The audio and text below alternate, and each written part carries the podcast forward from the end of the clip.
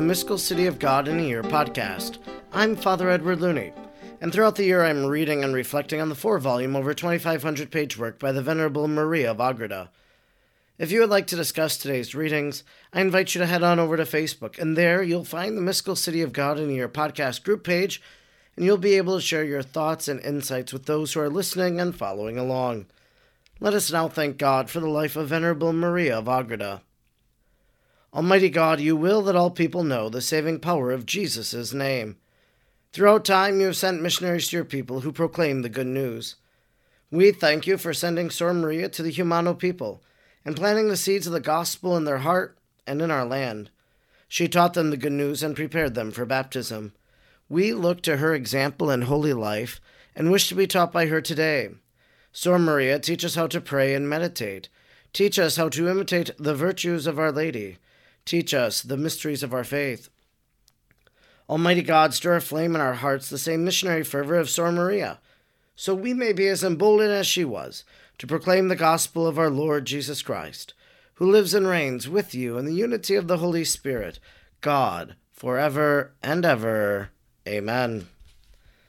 Today is day number 282, and we are reading from Volume 4, Book 7, Chapter 3 paragraphs 32 to 38. 32. And the city hath no need of the sun, nor of the moon to shine in it. For the glory of the Lord hath enlightened it, and the Lamb is the lamp thereof. After our Queen had returned to the world from the right hand of her divine Son, her spirit was enlightened, not only in the manner common to the saints, nor only in the manner she had been enlightened before her ascension, but in recompense for the clear vision and fruition of which she deprived herself in order to return to the militant church.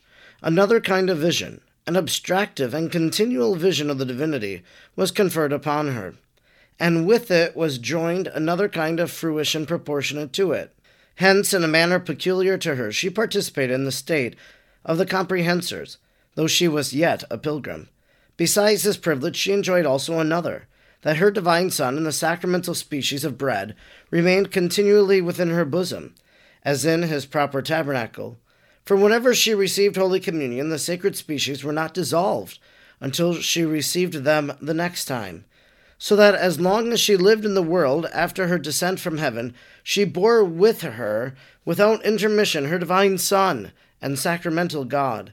By a special kind of vision, she also saw him within herself and conversed with him without the necessity of seeking his royal presence anywhere outside of herself. She bore him within her bosom and could say with the spouse, I hold him and will not let him go. Canticle 3 4. Hence, there could be no night in this holy city where grace shone as the moon, nor was there need of any other rays than those of the sun, of justice, since she possessed them in all plenitude, and not only in part, as the rest of the saints. 33. And the nations shall walk in the light of it, and the kings of the earth shall bring their glory and honor into it.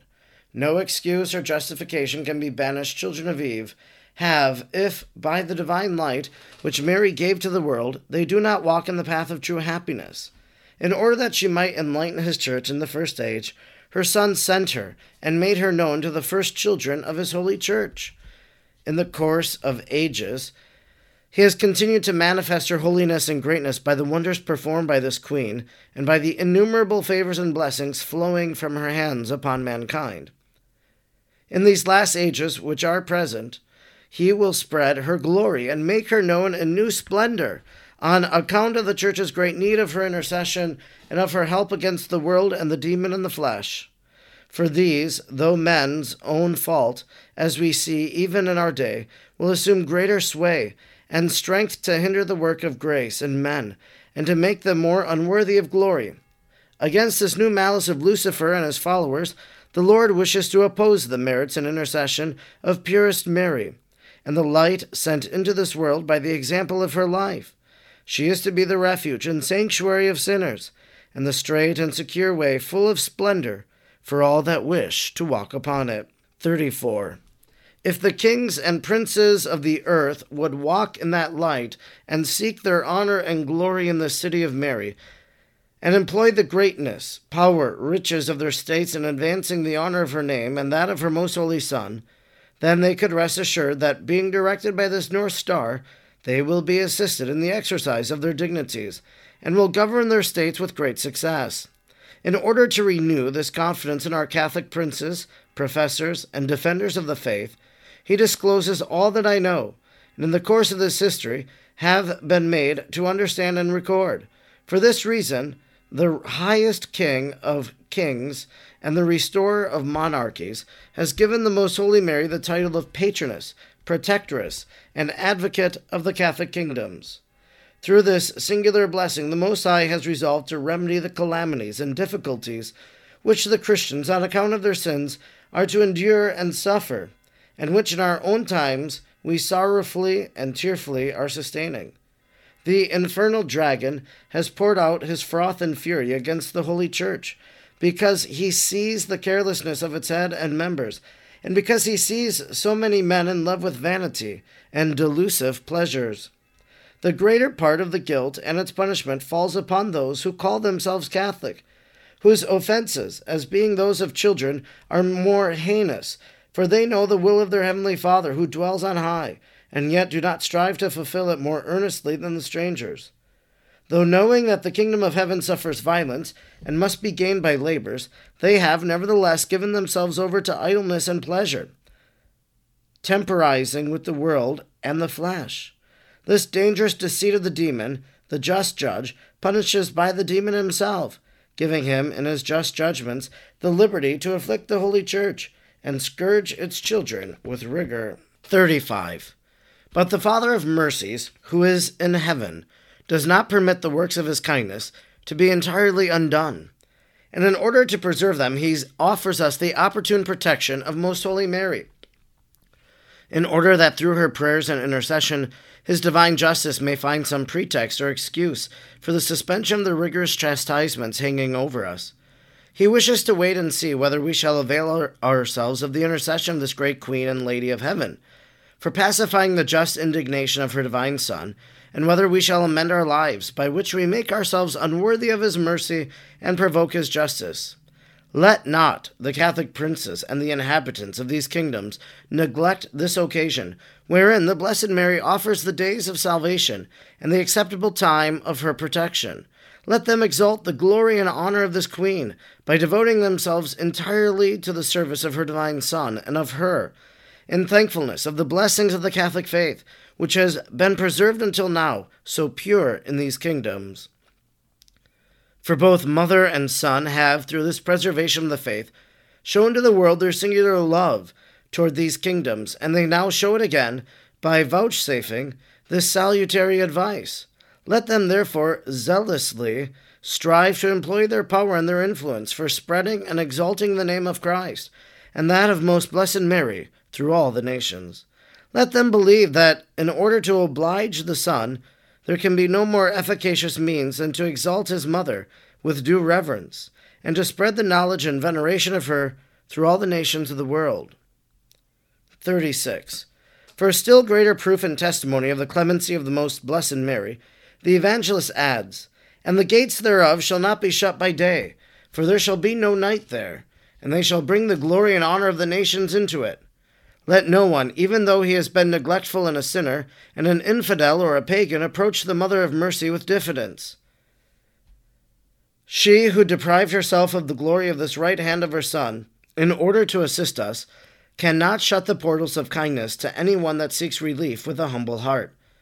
Whether he arrives in the night of sinfulness or in the day of grace, at the hour of his life, he shall be admitted and assisted.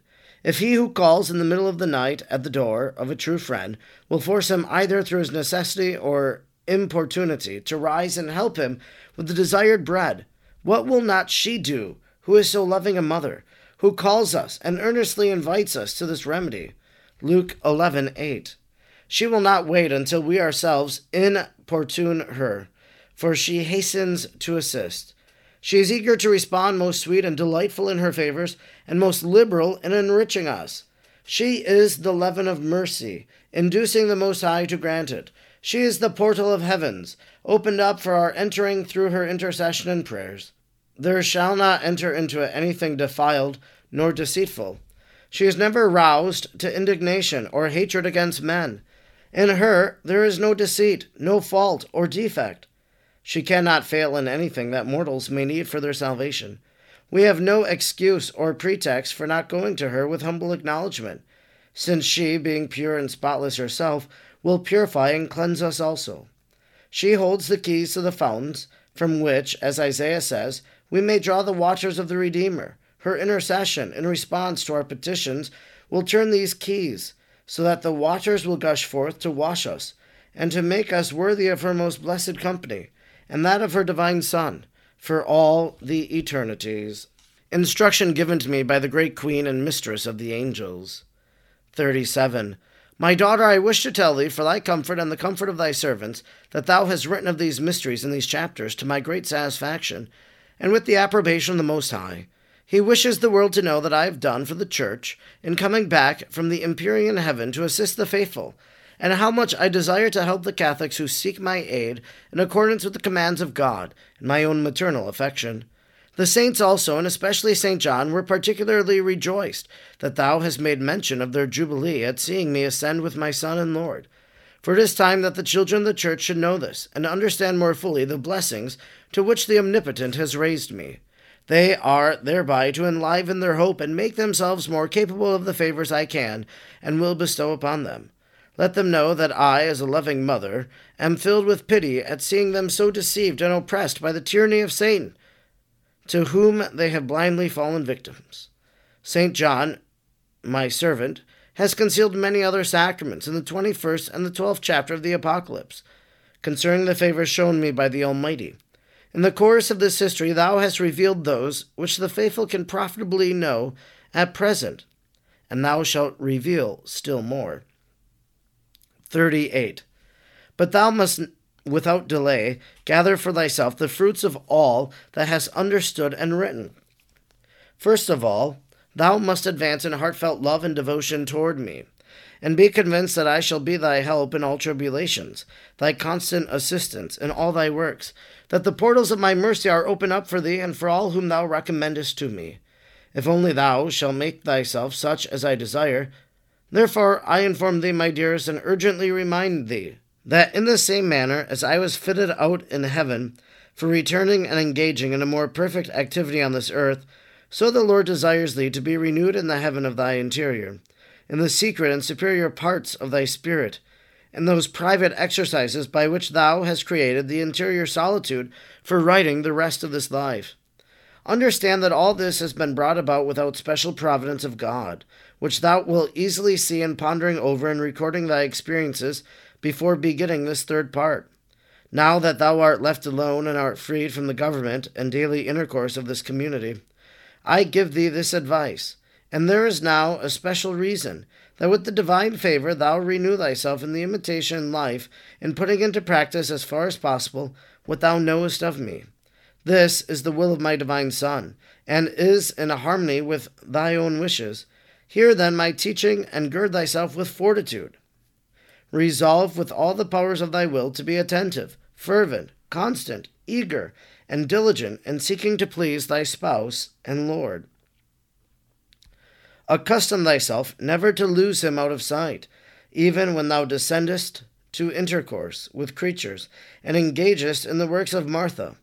I shall be thy teacher. The angels shall stand by thee, so that with them and by means of their enlightenment thou continually praise the Lord the Most High will lend thee his strength, so that thou mayest fight his battles with his and thy enemies. Do not make thyself unworthy of such great blessings and favors. This concludes our reading today for day number 282. We've been reading from Volume 4, Book 7, Chapter 3, paragraphs 32 to 38. One of the things that has always intrigued me and been a subject that I have thought about is Mary's reception of Holy Communion in the early church after the resurrection of Jesus. And today we hear this explanation that Mary received Holy Communion and that communion stayed with her until she received the next Holy Communion. For us, when we receive Holy Communion, it is taken up into our bodies by the normal processes, and so we don't have that perpetual unity with the Lord. We have that momentary unity after we receive Holy Communion. This allowed Mary then to converse with our Lord and to be very close to Him who she loved so much in this life. And then our reading goes on to really tell us about the age of Mary. So St. Louis de Montfort would talk about the age of Mary and in these last ages, which are the present, he will spread her glory and make her known in new splendor. So, just as St. Louis de Montfort talked about the age of Mary, so too does Maria of Agreda. And then she goes on to tell us about the great glory of the Blessed Mother, the power of her prayers and intercession. And I really like this comparison to the parable of Luke 11:8 that the person who goes to his neighbor and says, I need something, and is persistent, well, that's kind of like us. That at any moment, at any hour of the day, we can call out to the Blessed Mother and we can ask her for her prayers. And that's exactly how she instructed Maria of. First of all, thou must advance in heartfelt love and devotion toward me, and be convinced that I shall be thy help in all tribulations, thy constant assistance in all thy works. So thou shalt be convinced of this. I hope you are as we continue to make our way through the mystical city of God. I'm Father Edward Looney, and throughout the year I'm reading and reflecting on the four volumes of the mystical city of God. I'm grateful you joined me today, and I hope you'll join me again tomorrow. Until then, may God bless you, and Mary pray for you.